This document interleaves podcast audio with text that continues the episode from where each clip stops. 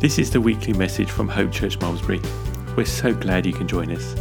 This week's sermon is part of our series, The Promise and the Purpose. We're walking slowly through the Gospel of Luke, verse by verse, promise by promise. Find out more about Hope Church and how to support our ministry at www.thehope.church. I hope this message will help you to see the good purpose that God has for your life and help you to walk in faith and rely on His promises every day. Here's the message. So, this morning we're going to look at a very well known passage, which is um, known as the parable of the Good Samaritan from Luke 10 25 to 37.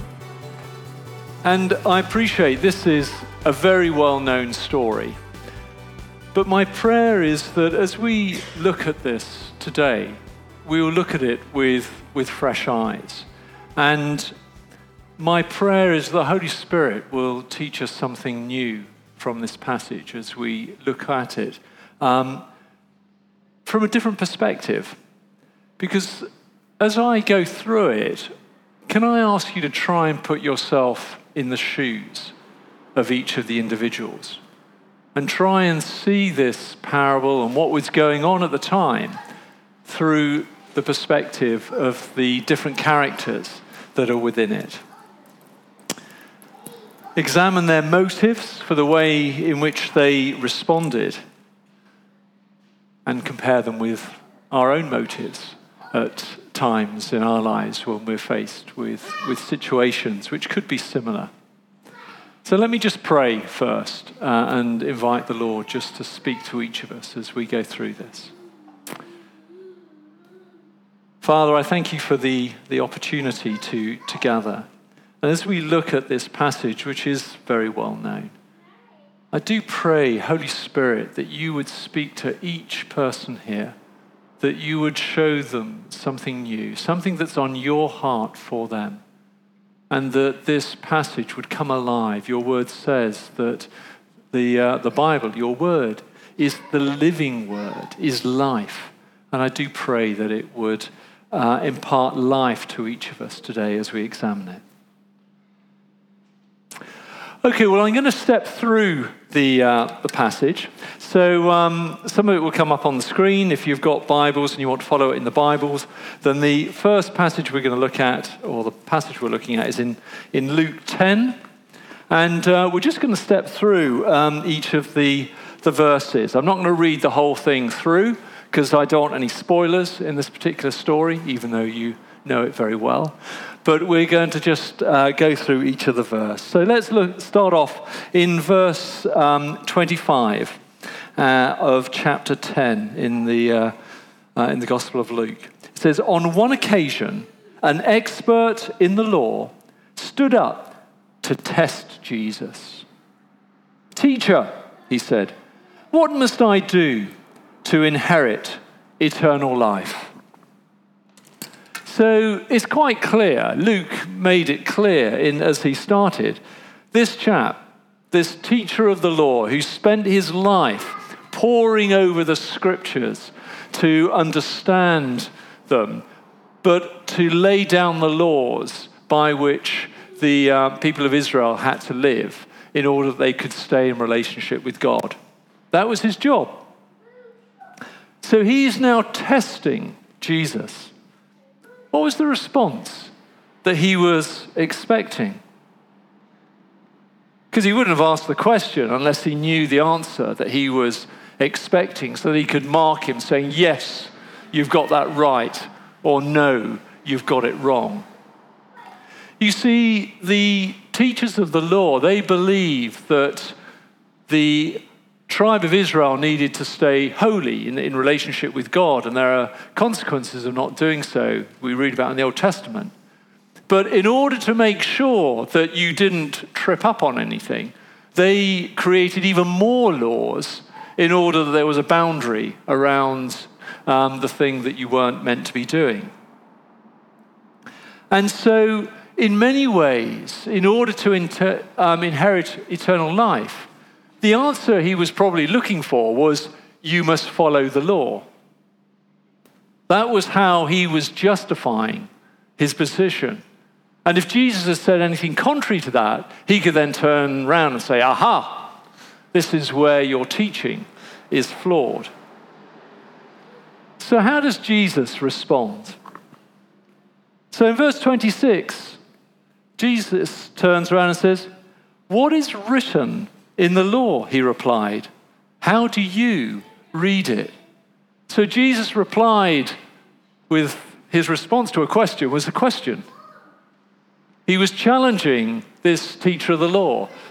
The teacher of the law was expecting him to say something contrary to the law, but actually, Jesus takes the law and says, What do you find in the law? What does it say in the law? Jesus knew what his motive is. Sometimes when we're challenged by people about our faith, it's not just the question they're posing to us. What's the reason they're asking that question? That's what we really need to, to dig into. So, how does he provide the answer? What does he say? Well, in verse 27 and 28, he said, He answered, Love the Lord your God with all your heart, with all your soul, and with all your strength, and with all your mind, and love your neighbor as yourself. So, the two points he makes, he's drawing from Old Testament. Love God, and we find that in Deuteronomy 6, verse 5, and then love your neighbor, which we find in Leviticus 19, verse 18. And if you look at the Ten Commandments, they can really be summed up in those two commandments love God with all your being, and love your neighbor. You know, do not steal, do not commit adultery, do not lie. You know, those are all things that we do against somebody else. You can sum them up as, as love your neighbor. Now, it's interesting, actually, when you look at Deuteronomy 6 5, and we won't actually look at it uh, here, but it only covers three of the things that this teacher um, says. Because he says, Love the Lord your God with all your heart, with all your soul, which is your inner being, with all your strength, and with all your mind. In Deuteronomy, it doesn't include mind. And uh, this, uh, this teacher was evidently trying to intellectualize some of what we, were, um, what we were asked to do. But just as an aside, this fact about loving the Lord your God with all your heart, with all your soul, and with all your strength, that's it's a pretty huge undertaking. It's a really tough thing to do. But you know, that's how much God loves us. You know, when you look at the fact that He sent His Son down here to die for us in, um, in our place, that is huge. He's asking us to do no more than He's already done for each of us. That's how much He cares for us.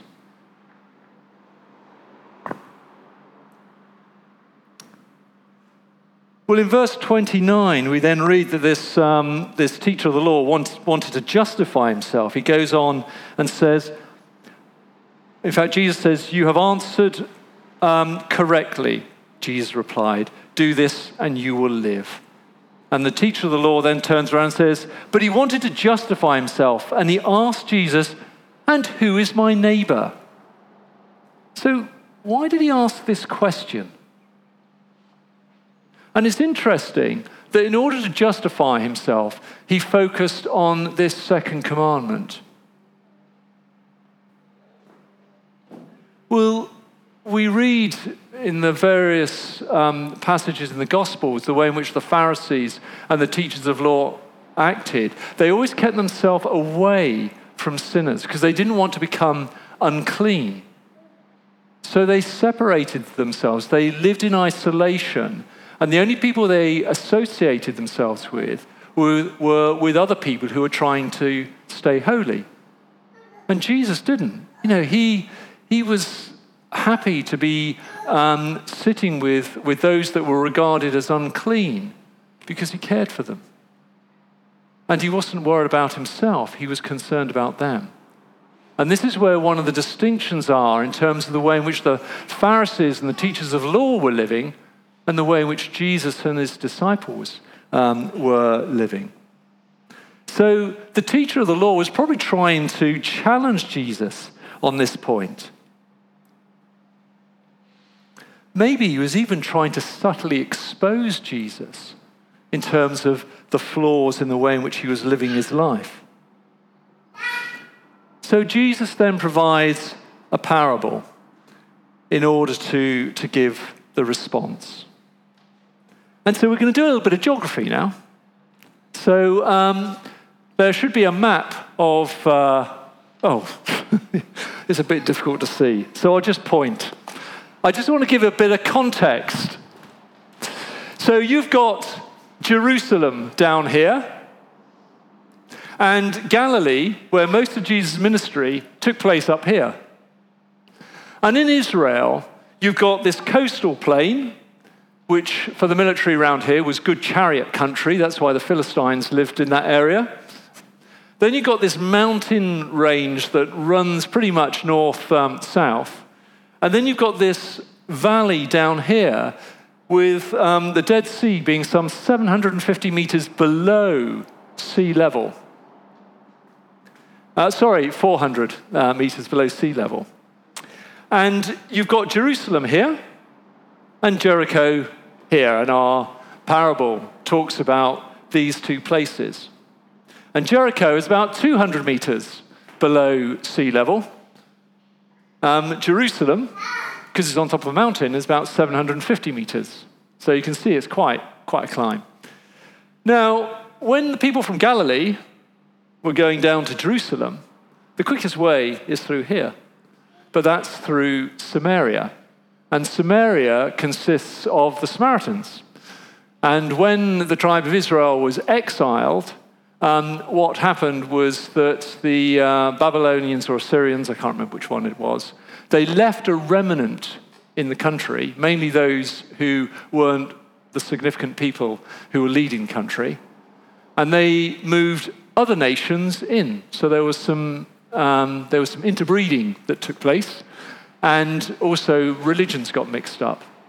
So the Samaritans had a mixture of Judaism and some other religions, and they weren't allowed to go to Jerusalem to, um, to worship God because they were regarded as unclean and they would defile Jerusalem. So there's quite a lot of animosity. So, as a consequence, whenever people wanted to go from Galilee to Judea, they tended to go down this valley, which is very lush and lots of habitation around until you got to Jericho. And then you had to go through a really desert arid area, climbing a thousand, um, climbing, yeah, a thousand meters to get to Jerusalem. And on the next picture, you'll see what it looks like. So this, this is actually um, a picture taken uh, looking halfway along the valley, and Jericho is down here in this valley. So you can see it's pretty rugged, and this is probably the, uh, the road that uh, the parable was talking about. So you can see that there are lots of places for bandits to hide and, uh, uh and um, beat up wary travelers and rob them of their goods. And it's about 30, 20 to 30 miles. Um, so it's a day's travel um, at a brisk pace because you didn't want to get caught out. So there's, there's the end of our history and geography lesson. So let's, uh, let's have a look at this, um, this parable. So in verse um, 31, we read In reply, Jesus said, A man was going from Jerusalem down to Jericho, and he fell into the hands of robbers. They stripped him of his clothes, they beat him, and went away, leaving him half dead. A priest happened to be going down the same road, and when he saw the man, he passed by on the other side. So too, a Levite, when he came to the place and saw him, and passed by on the other side. I mean, the obvious question is why didn't they stop? Why didn't they help? What prevented them from actually going and helping this guy who was evidently in a really bad way. What was going through their minds at the time? Can you put to yourself in that position? You're quickly scurrying along, evidently on your own, in this bandit country, and you see someone who has fallen foul of bandits. It's fairly recently because he's still alive. What was, what was in their mind? Maybe they're very fearful that they might get caught. Maybe they were in a rush and they looked at what they would have to do and they thought, I'm just going to keep on going. I haven't got time to stop. I'm busy. I've got a meeting to go to. Maybe they were worried that if they were touching a man that was bleeding, they were going to become unclean. And then there was a shed load of cleaning ceremonies they would have to go through before they could even go into their home or associate with their friends again. What would their friends say if they ended up um, with this blood on them because they'd been helping someone? And probably someone below their station as well. I mean, it's all very inconvenient. Maybe they were thinking, well, actually, I don't have the skills to happen, help this. I haven't done my first aid course. I haven't got any spare bandages. And therefore, I'm not really in a position to help. And actually, I'll probably die en route, so there's no point because it's just a lot of hassle.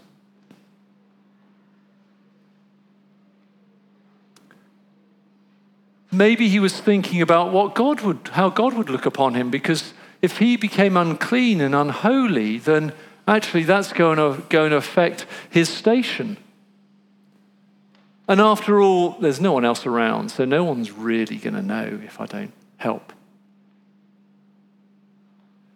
So, in many ways, their re- reactions, I would suggest, is a combination of why they couldn't take action and then justifying it in terms of why they shouldn't take action. And I'm sure if we think about some of the situations we've faced when we've been busy, or maybe when we've seen someone who needs help, or when we've seen a guy begging in the street, you know, you, there's a lot of emotions that go through your mind. I know they go through my mind as I work out whether I should take any action or not. So Jesus then provides another example. And it's interesting that when Jesus was talking about these two guys, he mentioned a priest and a Levite. He didn't embarrass the teacher of the law by suggesting one of them was a teacher of the law, because you got various groups within there. There's always someone else he was using in the example. But in verse um, 33, he says, But a Samaritan, and I've already explained that these are people who are despised by the Jews. Samaritans and Jews had nothing to do with each other, they despised each other. So he was considered very, very much the lowest of the low. But a Samaritan, as he traveled, came where the man was, and when he saw him, he took pity on him. In one of in the ESV translation and in the Amplified, it says, he was filled with compassion. He went to him and bandaged his wounds, pouring on oil and wine. Then he put the man on his own donkey and brought him to an inn and took care of him. See, the difference in these two um, groups, or these three people, was that the Samaritan was filled with compassion. He was thinking only of the guy who'd been beaten up and um, robbed. He wasn't considering the impact on him. We can see that because he, he uses his own oil, he puts him on his own donkey. Later on, we read that he pays for the man to stay in, in the inn that he's taken to him. He even stays with him overnight to, to look after him. And don't imagine the inn was just down the road. As you saw in the picture, there is nothing between Jerusalem and Jericho. This really would have put this Samaritan out. He would definitely have been late for his meeting. And we read in verse 35 that he says, The next day he took out two silver coins and gave them to the innkeeper. Look after him, he said, and when I return, I will reimburse you for any extra expense you have had. So he only continued on his journey when he had done all that he could for this guy. And then he looked was ensured that he was going to be continued to be looked after um, when he had left. So, what's the difference between the different characters that we're, re- we're reading about? The, the um, Levite and the priest were filled with thoughts of the impact on them. Their response, their motivation was focused on themselves, and then they justified that response. But we read that the Samaritan was filled with compassion. His concern was driven by his, or his motives were driven by his concern for the person who was in need. You know, in Colossians 3, verse 12, and this title's actually, this passage is actually um, titled Rules for Holy Living. In verse 12, it says, Therefore, as God's chosen people, holy and dearly loved, Paul is reminding us of who we are in God. You know, we're loved by God so much that his son has died for us and we're redeemed. We're brought back into a relationship with God. So he starts off by reminding us of who we are in God. And then there's an instruction Clothe yourselves with compassion, kindness, humility, gentleness, and patience. In Galatians 5, verse 22, this is a passage talking about fruits of the Spirit. Verse 22 says, But the fruit of the Spirit is love, joy, peace, patience kindness, goodness, faithfulness, gentleness, and self control. As we come into that relationship with God, our minds are transformed. We see things through a different lens, and we have that ability to show these, these qualities. These qualities, these fruits. You tell a tree what type of tree it is by its fruit. These things naturally come out of us because of who we are in God and the love that we have received from Him. And we can pray for these things because some of these, what Jesus is challenging us to do in this parable, is hard. It's really hard. And we can pray for them. The issue here is our motivation. I just want to share a little um, example, and it's part of the journey that Tracy and I are on at the moment. Some of you may know that we're in the process of becoming um, foster carers. And this is a pretty scary prospect. Um, well, it certainly is for me. Uh, because, you know, our, our kids have left. And now we're going to be inviting um, other children into our home that have, have, um, have had quite a rough time up to now. And we've got no idea what's going to happen. And you read lots of horror stories. But you know, there are 70,000 children in foster care in Britain at the moment, in some 56,000 homes. And there's a need for about 1,000 foster carers every year just to, to replace the turnover. At the moment, there are 30 kids in Wiltshire waiting for, for foster homes. And, you know, we, we can do something about it. You know, we've, we've got the time, we've got the, the size, we've got the spare rooms in, in our house. But we've been going down this journey preparing to, we, we go to panel next month um, where we'll get approved or not. Uh, but as we've been going down this journey, it's amazing what God has been doing in our hearts because it started off as, well, maybe something we ought to do, um, to something that we really want to do. As we've been learning more about the kids and some of the, the uh, the challenges that they have and, and just learning the skills on how to, to deal with it. And so the motivation is, you know, we can make a difference for these kids. You know, the Lord's done so much for us. we're in a position where actually we can reflect God's love to them and be instrumental, we pray, in turning um, lives around. And God can move through us to, uh, and we can reflect His love and His, His grace. And what I'm learning is switching from duty to motivation. And, you know, this is very much, you know, I believe what God wants to do in, in us and why the kingdom of God is so different from the kingdom of the world because we're not wrapped up in ourselves. We, we're wrapped up in God. He has transformed our lives. And, and that love that we've received, out of the overflow of that, we're then able to minister to others and have an impact in other people's lives. This is what God desires to do. This is the good news of the gospel. We don't have to do it on our own. He's with us every step of the way. And it's not a case of just doing the stuff, there is a joy. In, in the activity, as you see people um, grow and their lives turned around, and then come into the fruit and the blessing of everything that God desires for, for the world.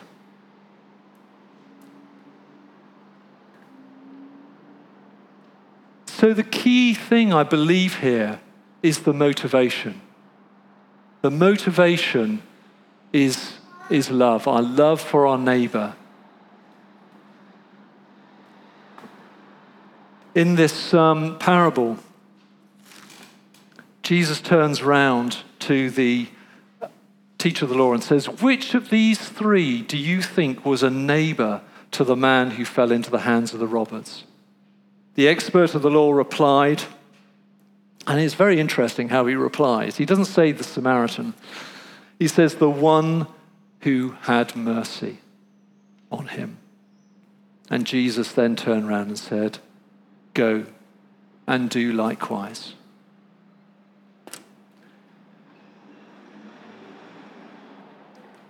In um, Matthew 25, Jesus tells another parable very similar.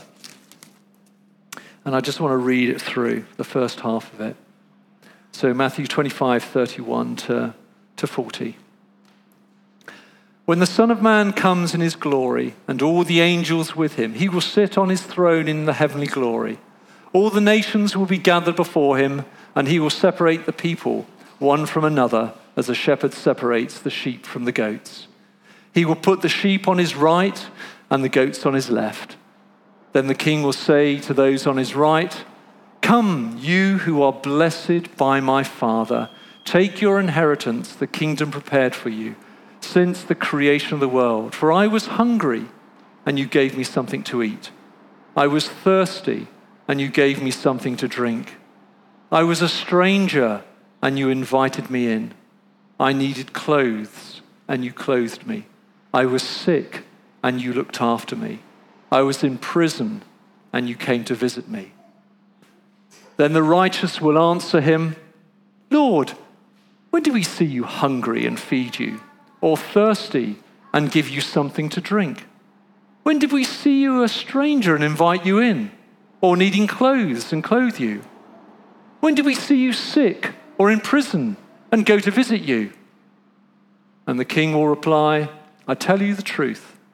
Whatever you did for one of the least of these brothers of mine, you did for me. You see, as we, as we serve others, as we help others, we are loving God.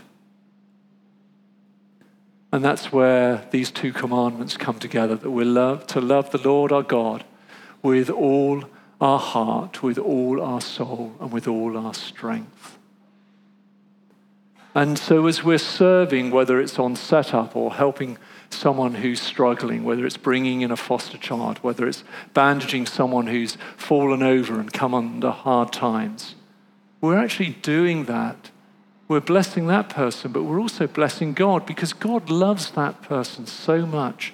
And when He sees us helping them, we're actually serving God as well. We're blessing Him you know, those of us who, who have children, if, if one of my kids comes into some problems and I hear that someone's helped them out, I am so blessed by that person because I love my son and my daughters. And yet someone else has stepped in to help them when I wasn't able to, or before I even knew about it. That verse 37 in Luke 10 is a challenge to us. Go and do likewise. When we are faced with similar situations, you know, we have to ask ourselves what response that we've just read about in the parable most closely reflects the one that we tend to take. And I know I've certainly failed many, many times in the past. But Jesus doesn't leave us to flounder in our mistakes and in our sin. Romans 8, 1 2 says, There is now no condemnation for those who are in Christ Jesus. And it goes on to talk about how the blood of Christ has forgiven us and redeemed us. And also, what's, what's even greater is the fact that now that we are cleansed of our sins, the Spirit of God can reside in us. And we're learning about the Spirit in, in home groups at the moment. But the Spirit enables us to do, some, to do the stuff that we struggle to do in our own strength.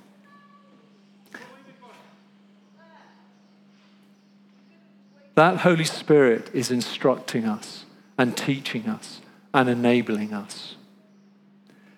But we do need to be prepared to change because God won't force anything upon us. But if we're faced with those situations, He will give us the strength to come through it. Because God wants to see us all grow into this. He loves each of us with an extraordinary love. He loves the world with the same level of love. But the amazing thing is, He wants to bless them through us. He wants us to go out there and do even greater things than Jesus did as he was wandering um, on the earth and during his time of our, his ministry. So, this, there is an opportunity for us, and he wants to move in this church so that we're able to do it. An opportunity to show the love of God to our neighbors. That our motivation to doing things isn't out of duty, but because there is a real compassion. And that's the key point. We do this stuff not out of guilty, out of guilt, but we do it because we genuinely care. And that's what he, the change he wants to bring in our hearts. But we do need to clothe ourselves with these things as well as we read in Colossians, so that we've got to take that step, but he will then enable us to get to that place.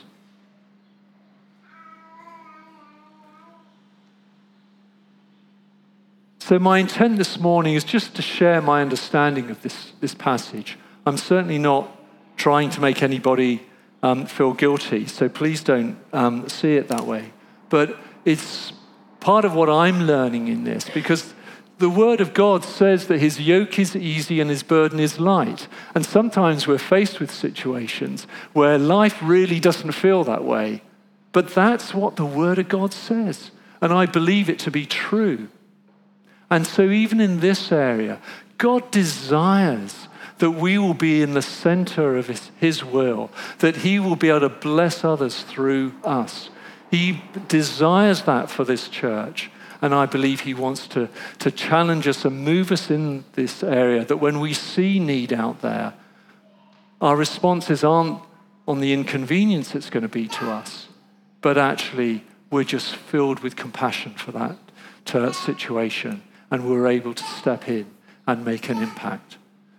There's wisdom needed in these situations as well, but I believe God just wants to change our hearts and draw us closer uh, into that relationship with Him. And Satan will throw all terrible thoughts about what it will mean into our minds, but that's his lies. He's wanting to leave the world in the mess that it is. The Lord wants to change the world through each one of us. Each of us have a puddle of influence. And he wants to be, he wants us to be reflecting him in that puddle of influence.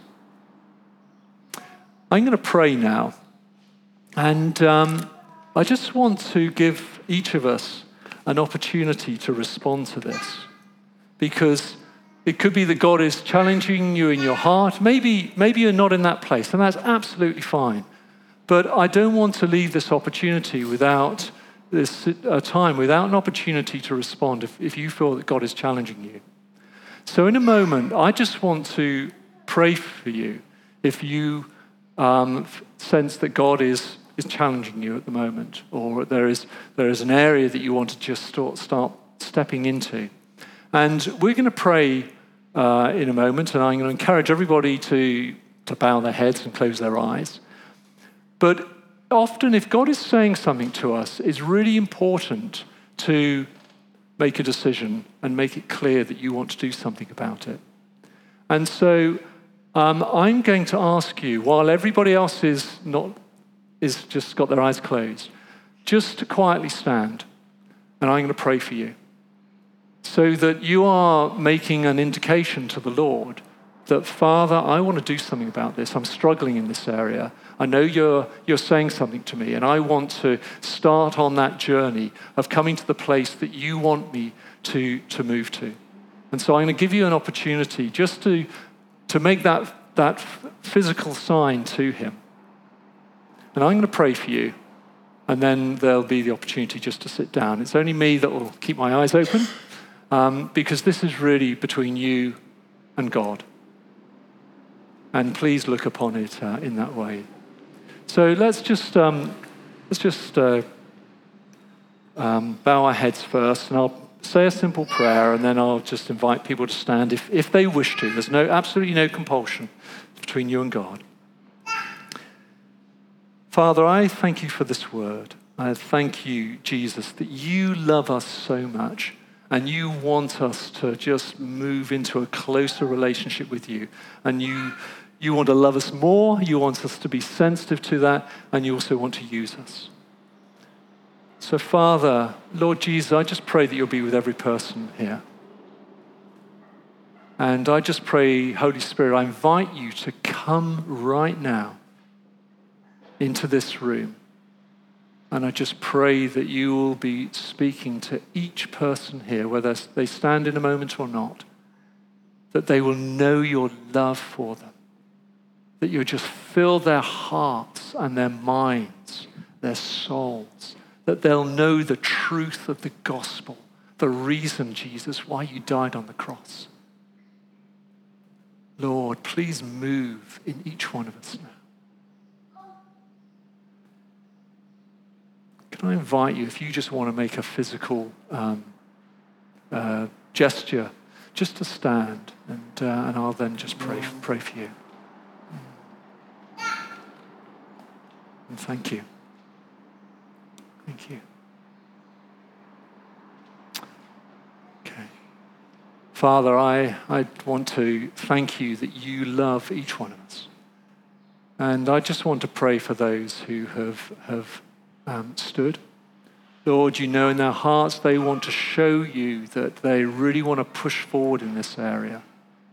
I do pray that you would fill them with your love that they would know even more how much um, you love them, that where there are obstacles in their hearts to that understanding, that you would just smash those out the way, those lies out the way, and that they would be so full of your love for them that it would overflow to others, that they would see others around them, they would see situations where they can step in through your lens Holy Spirit, you came and dwell in each one of us so to help us in our walk with you.